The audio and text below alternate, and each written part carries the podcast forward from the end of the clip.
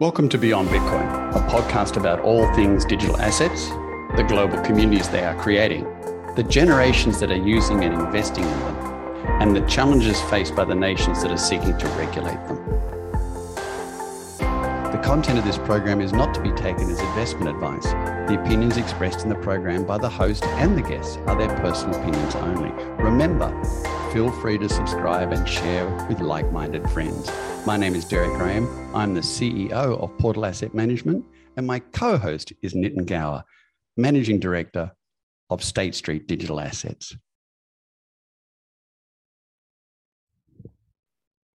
Good morning, good afternoon, good evening, wherever you are in the world, and welcome along to another episode of Beyond Bitcoin. My name is Derek Graham, and I'm here with my friend and colleague today, Nitin Gaur. Hello, Nitin. Hey, Derek, glad to be here. This time from Dubai, uh, completely across the world. And that's the geography I'm in today. And uh, finally missed the merge. Happened at an interesting time uh, for folks in, in, in UAE. Um, it's such a great event. And of course, there was a lot of parties, a lot of, you know, not exactly a sports theme, but uh, nonetheless, uh, interesting, uh, interesting times that we've gone through. So really glad to be here today. And let's talk about that a little bit. So you know, I thought we might talk a little bit about tipping points today, and this is certainly one of them, and it happened today. Yeah. Um, I um, love the fact that 40,000 people watch this happening. Um, frankly, it's probably as exciting as about watching grass happen, but nonetheless, behind the scenes, of course, who was developing it, is very exciting. So, so what's intriguing is the process of how they stopped mining to occur and how they set up the proof of stake and also how, of course, they're maintaining minimum numbers of stakers for that to occur. So maybe we could start with the TTD and exactly what that was and how that started the process.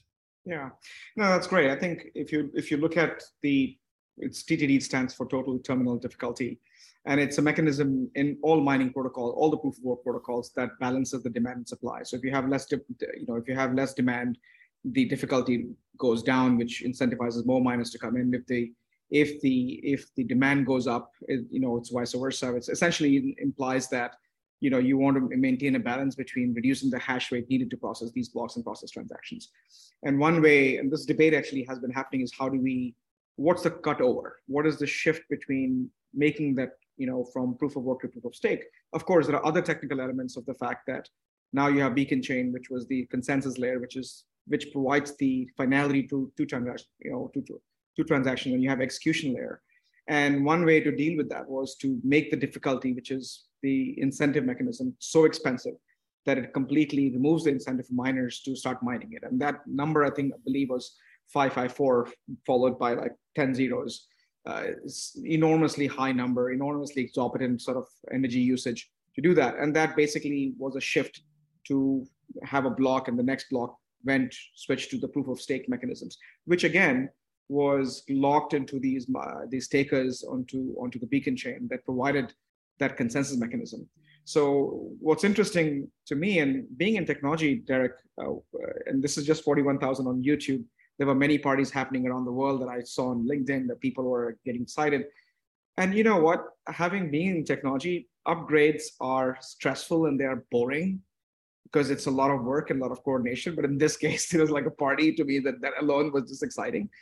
Uh, but in this case, you know, and uh, you know that that shift happened, and I think the it took about 15 minutes long, and and the, the merge was finally announced official uh, after about 2:43 a.m. That was kicked off on on you know um, uh, yesterday, and then eventually I think around 3 3:30 it was it was declared to be a successful upgrade. So I'll pause here. It does have implications. Of course, now it's to look into incentive economic system that we've been discussing from past three episodes, looking into the behavior of stakers, looking into the, what's also interesting is that within the next 24 hours, we expect the ETH POW, which is to preserve the original um, mining based Ethereum. Uh, so they're sort of forking it. And there's a whole lot of incentives there where existing ETH holders would get an airdrop of these ETH POW, which is expected to have like $89 value or whatever the case is.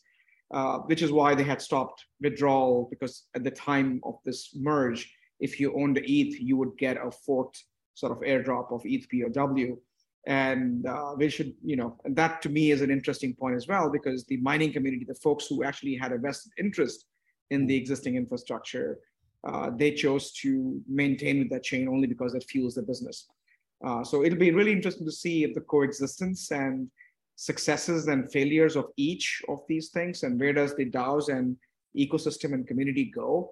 Uh, that's going to be super interesting. So I'll take a pause, Derek, to see if, hmm. if that made sense.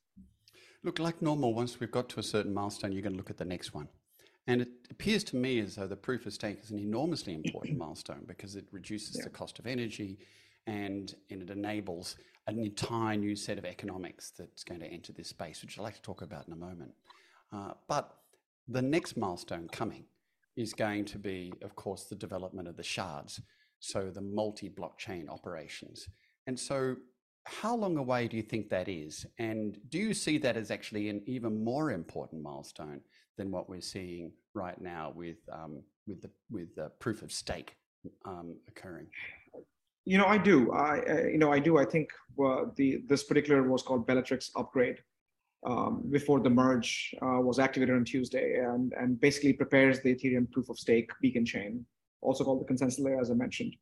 And what's interesting is that I'm more interested in incentive economic systems and behavior. So Nansen, one of the blockchain analytics firms, talked about this in terms of one of the principal fears that was due to this monumental merge was the stakers could have a major sell-off because now this has happened and they could get the yield and returns. Mm. Uh, we did discuss this in terms of what does the fee structure look like post-merge, and that is yet to be determined to see if that really pans out and what the other mechanics around it. But uh, you, you know, the folks who have locked their ETH for staking pools or have staked their ETH, you still cannot withdraw it yet, right? For one reason, because that withdrawal actually should happen towards Shanghai update, which is slated for a few months from now.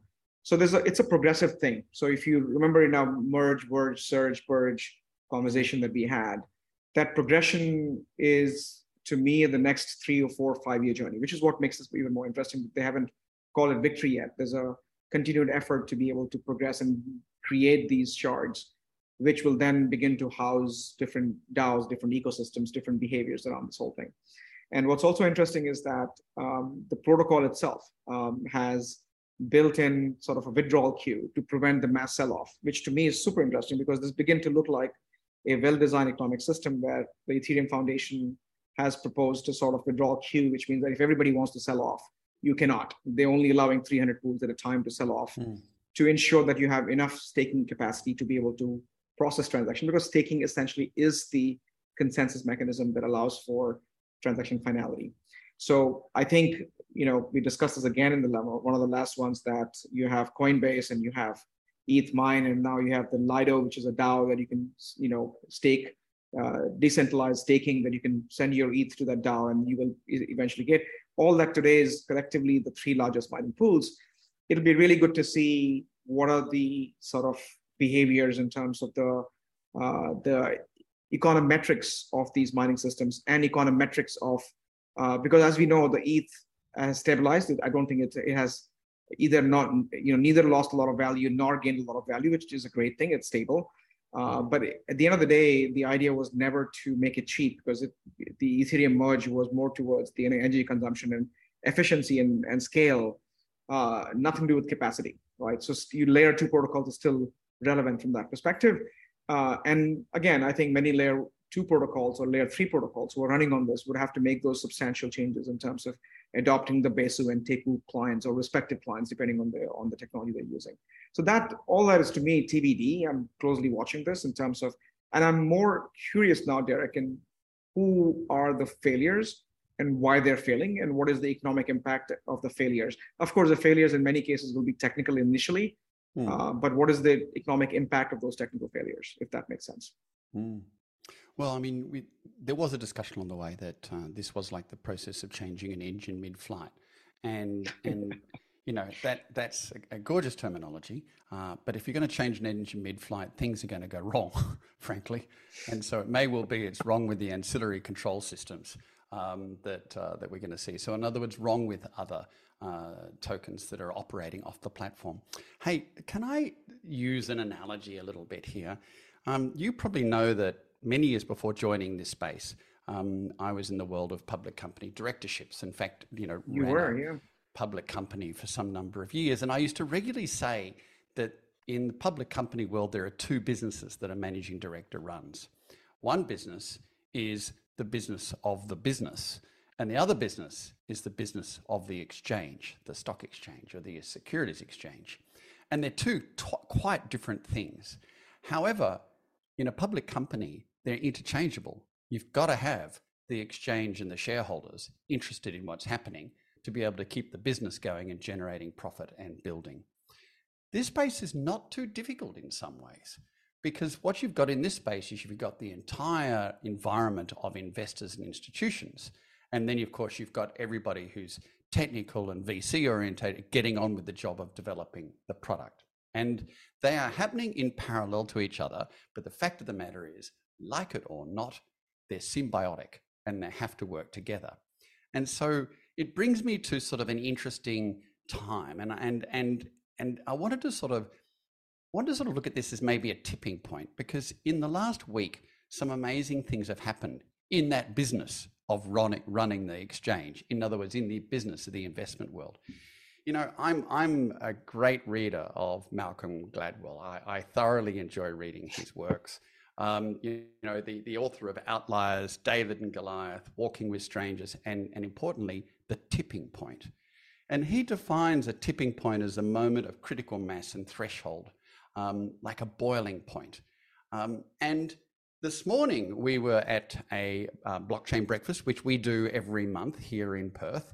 Um, and the 20 people sought to try and define what a tipping point was. And in this space, I thought a tipping point was when major investors and small investors can invest in this space absolutely without friction. Right now, that's not the case. They've got to sign up to wallets, they've got to sign up to exchanges, they've got to do KYC and AML, and then they're terrified and they're going to have to work out what to do with um, their tokens in the form of custody, etc., etc. However, during the week, um, Schwab, Citadel Securities, Fidelity, um, and a group of other Wall Street um, uh, startups decided to create the EDX market. Now we've heard a lot about markets. You know, there's one market, next market. There's you know Coinbase, Binance, and 100 others. Those are giants, however, and 100 others. Um, OKX and and Kraken. Um, these are all digital asset exchanges, but that's not what these guys are developing.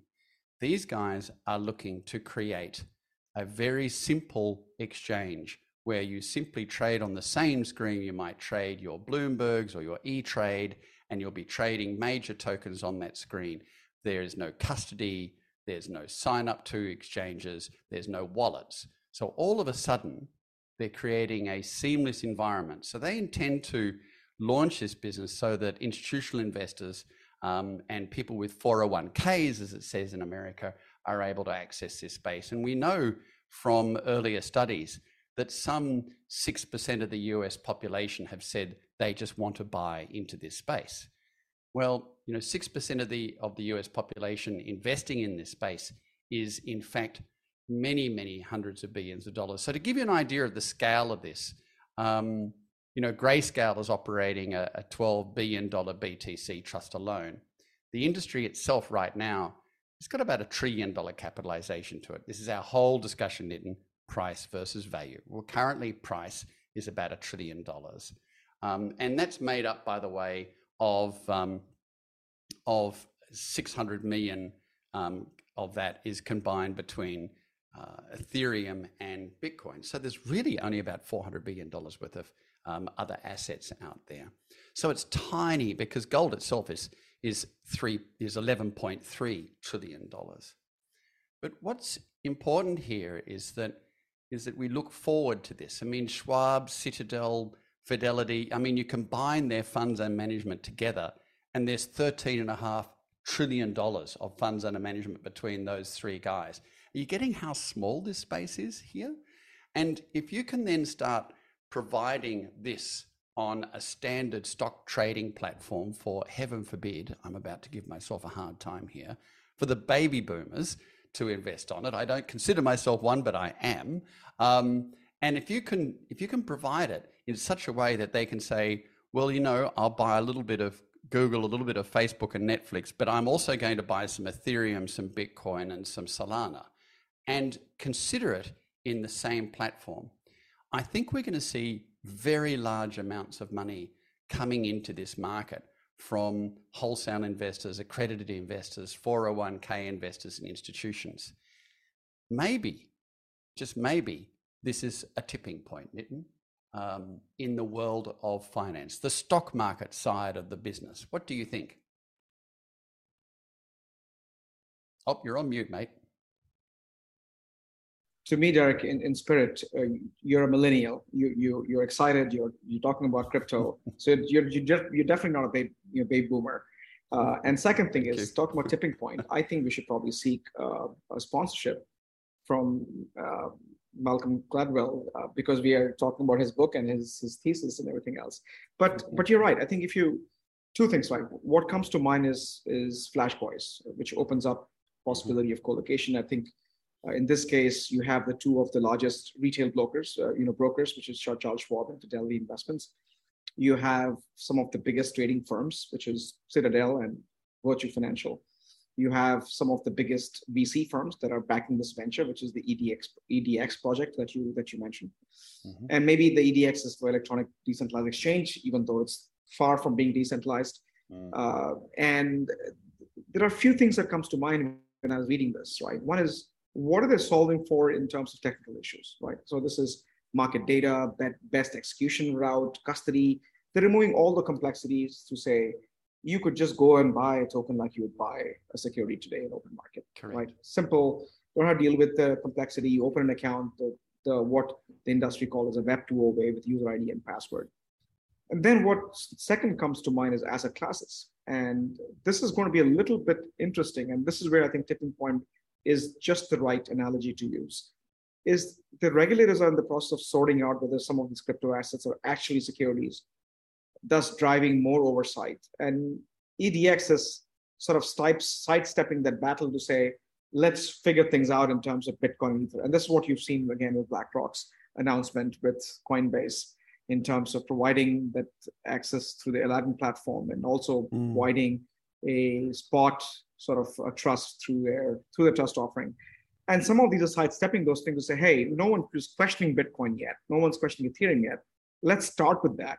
And as we get begin to get clarity of these different asset classes, we're going to start onboarding them into these platforms. And what's also interesting about this is why Flash Boys came to my to my attention. If you remember, Flash Boys was that book from Michael Lewis, which yes. and to me as a technologist, it's interesting because uh, oftentimes the use of fast microwave communication networks, this massive, you know, co-location in the sense you co-locate your sort of trading data close to the exchanges, which allows you to be able to have a sub-second advantage of response times. Uh, and connecting sort of New York to other important co-location offering exchanges anywhere else in the US. There was a lot of, the, and there have been books, made, I mean, movies made of this in terms of people having dedicated cabling only to give you the sub-second response time. And I think with crypto, uh, that goes in extremely high gear simply because of velocity and veracity of data and trades. And the technology behind EDX would be phenomenal in terms of the investment they would have to make. For this to be truly meaningful, only because now you're no, you're no longer competing with the privileged access because of either licensing or regulatory modes. You're dealing with public networks that me and you can have access to as well and what investments are we making. So i think uh, it, it's an ex and i use the word i begin to now use Derek the, the word exponential finance that uh, and not just in some sort of you know metaversical sense that you suddenly now uh, and, you know me and you are empowered without a licensing uh, regime. Uh, anybody's empowered with the public crypto assets. And more importantly as the industry is looking to tokenize existing asset classes that conversation has been going on in the industry. This is ETFs and commodities and, and synthetic securities. Suddenly you'll find the fund management space interesting because now you have a hodgepodge and mix of crypto and traditional assets. And that commingled, as much as we would like to love to talk about decoupling on the long run, to me, it's exponential finance. And the exponential finance to me is a phenomenon, and tipping point is where we are, I think, as you describe it, that the appetite by investors, the appetite of the various players, the ability for them to invest, embrace this technology, as well as the asset classes. I think it'll be super interesting in the next two or three to four years as to how this evolves. I'll take a pause here, Derek, to see if I know I've said a lot of things. If if that even um, you know has the connective tissue between these different conceptual elements.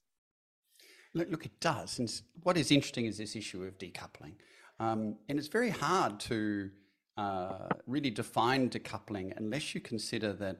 You know, Boston Consulting, by example, has, has turned around and said that they think by 2030, I mean, that's eight years away, uh, that $16 trillion of, um, of digital assets and, and um, physical assets are going to be tokenized on the exchanges 16 trillion so that's 16 times the size of the market right now but a lot of those could well be you know um, obviously there'll be us dollar stable coins et cetera and there'll be value in that but it could well be real estate and it could well be traditional businesses that are wrapped in tokens and placed on, on these exchanges to be able to be sold as either security tokens or non-fungible tokens, depending on the, the asset that we're talking about.